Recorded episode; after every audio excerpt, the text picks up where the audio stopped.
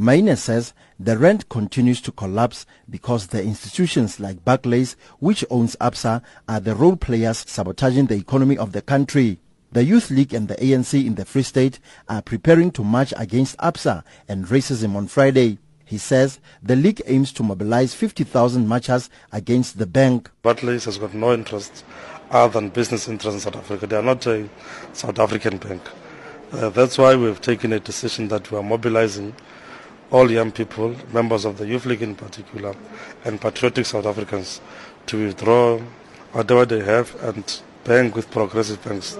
But in the long run, what we want as the Youth League is to influence the government to look at the possibility of establishing our own state-owned bank.